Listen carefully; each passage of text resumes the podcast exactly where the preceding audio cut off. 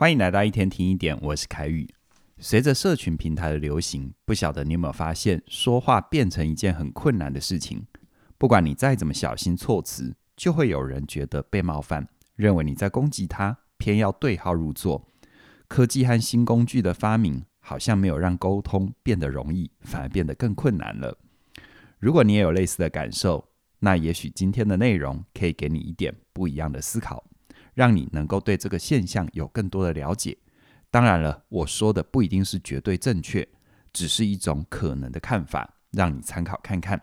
关键不是我说的是不是标准答案，而是你在聆听的过程里，你对自己和世界能有什么发现？为什么我要多说这段呢？有一点像是在打预防针的话哦。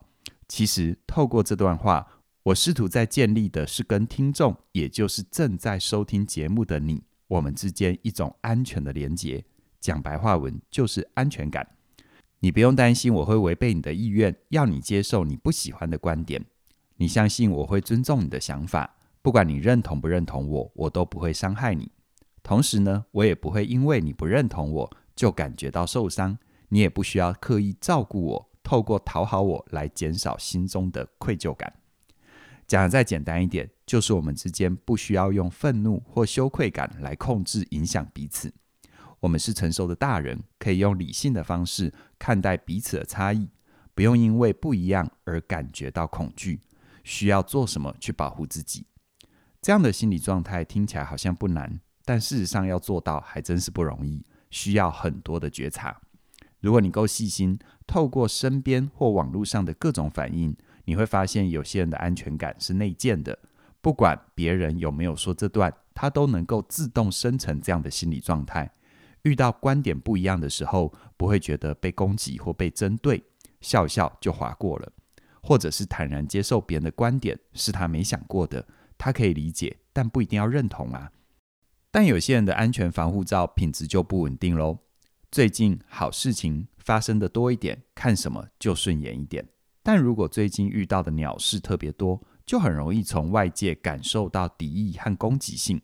而他们处理恐惧的方式，就是否认自己受伤，然后花时间在留言区里挑对方的语病，或者是画自己的重点。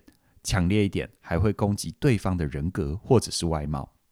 那你有被这样子对待过吗？或者是你也曾经做过这样的事情呢？不管是哪一种，或许我们可以一起绕到这个背后，看懂这些反应背后的心理模式，说不定可以帮助你对于这个现象有多一点了解。同时，因为了解，在遇到类似的状况时，可以保持平静，不受影响。在进入分析之前哦，我先说一个故事。我有一个网友，我留意到他特别喜欢转分享。那些老板欺负员工的文章，如果事件到最后是老板被处罚，他就觉得正义得到了伸张，大快人心；但如果没有，吃亏的还是员工，他就会留言觉得政府不公，政府做得超烂，都是政府的错。在他的世界里，有错的一定是老板，员工都是无辜的受害者。这个逻辑当然不可靠，可是他深信不疑耶。直到缘分让他报名了我的课程。我有机会好好理解他更多，我终于明白他为什么看出去的世界总是非黑即白。原来啊，他的父亲是一个很强势的人，不管他和妈妈说什么做什么，都觉得他们做得不够好。每一次的反击都会得到更大的打压，所以他已经学会在家里不发表任何的意见。他的怒气需要有个出口，于是呢，他不知不觉把所有的老板都当成了老爸。希望老板能够得到制裁，就像他希望有人可以打败他老爸一样。成长的经验让他没有足够的安全感，对于自己长出信心，也相信世界有一定程度的善意，不全然是坏的。在他的世界里，大人，特别是那些掌握权力的人，都是坏人，都会伤害他。于是他选择武装自己，把自己的无助感投射到外面的世界。这是非常典型没有安全感的心理状态。成长的经验，特别是婴幼儿时期，如果父母亲的教养太粗暴，不管是太早要求孩子独立，不允许孩子依赖，或者是对孩子有太多的攻击，都会让孩子被迫提早长大，没有办法相信自己是被爱的。于是呢，他就没有办法对世界或者是对他人有足够的安全感。遇到不一样或有威胁的时候，很容易反应过度。但还有另外一种完全相反的教养方式，也会让孩子没有安全感，那就是凡事呵护、过度保护，没有让出空间让孩子去冒险、去犯错，甚至去失败。这样的爸妈也容易养出没有安全感的孩子。这些直升机父母以为自己喂养的是爱，但其实是恐惧啊。原因是他们在过度保护的背后，是在暗示孩子，外面的世界很可怕，你出去会受伤，你最好站在我身后，躲在我的翅膀底下，你才是安全的。爸妈必须有意无意强化外面的世界很可怕，才能够把孩子紧紧地留在身边。而谈到这里，我们就可以从这两种的教养模式，很大概地掌握拥有安全感的两个必要元素。第一个，那就是在孩子很小的时候，他跟主要照顾者之间要有好的关系，他基本的需要会得到满足，他感觉自己的存在是被期待的。当他需要关注的时候，照顾者也会及时回应，这样子他就能够对自己和世界有一定程度的信心。再第二个，要有稳定的安全感，是来自于可预期的分离。对，你没有听错，要有安全感。你需要学会处理分离。两个人如果一直紧紧的粘在一起，从来没有分离过，是不可能在心里有足够的相信，知道分离不等于决裂，分离是为了让彼此更有空间成为自己。心理学家就做过研究，有安全感的孩子在跟爸妈分离的时候，一开始也是会不安紧张的，但如果爸妈先前给的爱是健康的。孩子就会长出自己的方法，安顿这份紧张，像是玩玩具，找身旁其他的大人来陪伴。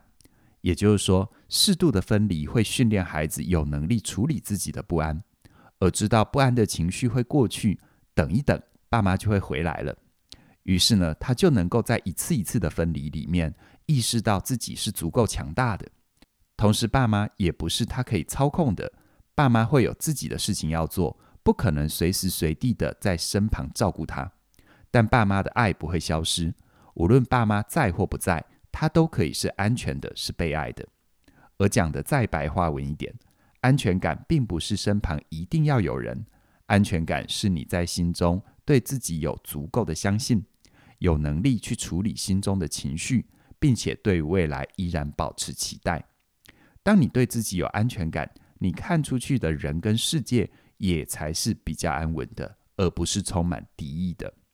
反过来，如果你对自己缺少这份稳定的相信，即使你在你伴侣的手机里面下载追踪软体，随时能够掌控他的行踪，你还是很难对关系感觉满意。你依然有可能因为伴侣做的事情跟你想的不一样而疑神疑鬼。所以总结来看，如果你想要有足够的安全感，你需要先感受过善意或者是爱的存在，这是你能够分离、有更大的空间长出自己的前提。有了这样的前提，你就越能够坦然的面对分离，无论是亲密关系、职场的、友谊的，或者是家庭的，你不会因为分离而回头怀疑爱。如此呢，当关系真的走到尽头，你才能够跟对方好聚好散，体面的分开。同时，在日常生活里遇到跟你想法不一样的人，你也不会觉得碍眼不安，因为在一次次分离的练习底下，你知道自己是个完整的人，你可以拥有自己的判断。要能够做到这样的程度，你需要在心中住进一个爱的人，还有你要拥有三元思维。这一系列的逻辑跟观点，我会在我和嘉玲的全新线上课程《好好说再见》。这里面有清楚的引导跟说明。以往在讨论分离的课程，都是针对个别的主题，譬如说怎么离婚、怎么离家，或者是跟老板怎么提离职。很少人可以用一个更高的角度说清楚分离对人的价值跟意义。我和嘉玲因为陪伴很多人度过分离的痛苦，包含我们自己，也一次次的透过分离来更认识自己。这更促使我们想要跟大家分享分离到底是怎么一回事。好好说再见这门课程即将在四月十号上线，现在你到我们网站就能够浏览课程的大纲，并且免费收听低讲的内容。详细的课程连接都在我们的资讯栏里。期待你透过这门课程找到属于自己的力量。那么今天就跟你聊到这边了，谢谢你的收听，我们再会。